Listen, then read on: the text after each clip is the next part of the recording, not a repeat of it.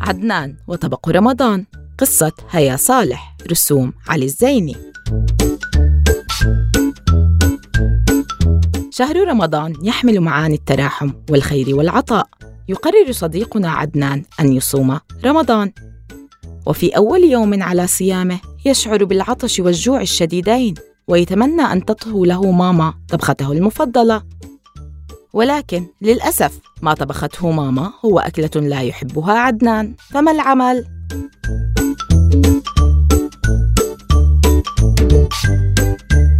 انتشرت الزينة في كل مكان فغدا أول أيام شهر رمضان الكريم. قالت سارة بفرح ياي ما أجمل زينة بيتنا. أرجوك بابا. قال عدنان بحماسة خذنا لنشاهد الزينة في السوق والشوارع. قرر عدنان أن يصوم طوال النهار رغم أنه شعر بالجوع الشديد فهو منذ الصباح لم يأكل لقمة واحدة ولم يشرب قطرة ماء. سمع معدته الفارغة وهي تقرقر تخيل الأطباق فوق طاولة الطعام عند أذان المغرب. يتوسطها طبق الملوخية الساخنة. ياه كم سيكون مذاقها لذيذا. لو سألت عدنان ماذا تريد أن تأكل على الإفطار لأجاب ملوخية. وعلى الغداء ملوخية وعلى العشاء ملوخية. اقترب موعد الإفطار لكن هل فاحت رائحة الملوخية في البيت؟ لا رائحة البامية هي التي فاحت. وقف عدنان عند باب المطبخ وقال بغضب مستحيل أن أفطر اليوم أنا لا أحب البامية ابدا ابدا ابدا أريد ملوخية.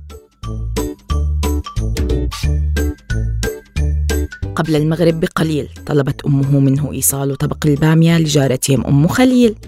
حمل عدنان الطبق وصعد إلى الطابق الثاني حيث تسكن أم خليل. قال عدنان تفضلي هذا من ماما. تقول لك كل عام وأنت بخير ورمضان كريم. ردت أم خليل شكرا لك ولأمك كل عام وأنتم بخير انتظرني قليلا. وأسرعت إلى المطبخ قبل أن تعود وهي تحمل طبقا بين يديها.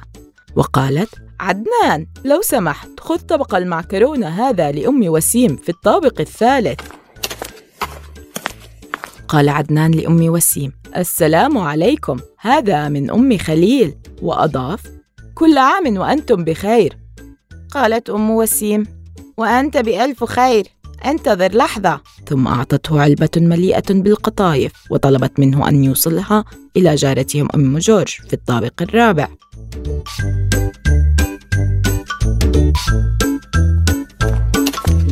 وفي طريقه شم عدنان الرائحة التي يعشقها رائحة الملوخية كانت تفوح داخل البناية.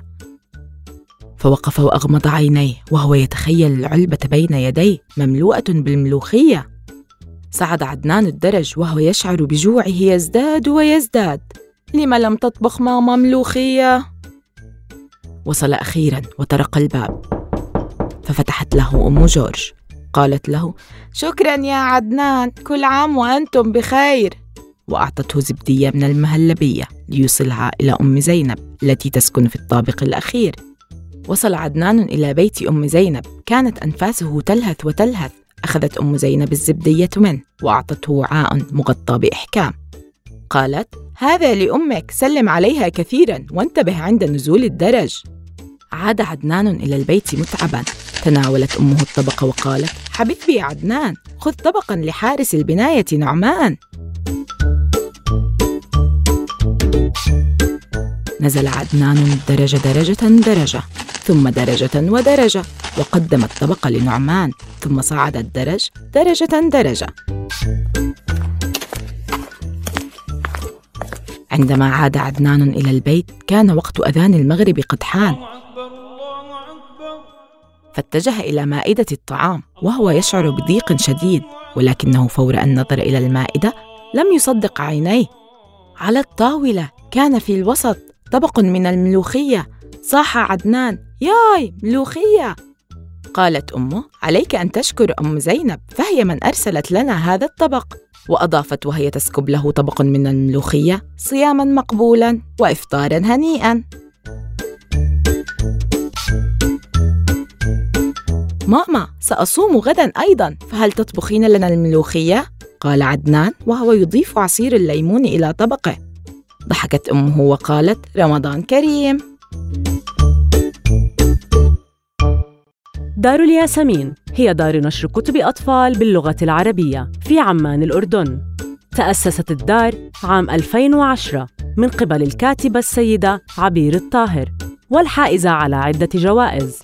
دار الياسمين مختصة بنشر كتب الأطفال واليافعين للفئات العمرية ما بين السنتين إلى 16 عاماً. على مدار العقد الماضي حازت الدار على العديد من الجوائز العربية والعالمية. وتهدف إصدارات الدار أن تكون جميع الكتب ممتعة ومفيدة للطفل. وحالياً يوجد أكثر من 55 كتاباً في تعليم الصغار واليافعين القراءة باللغة العربية. وأيضاً يوجد عدة كتب ترجمت إلى اللغة الإنجليزية والتركية.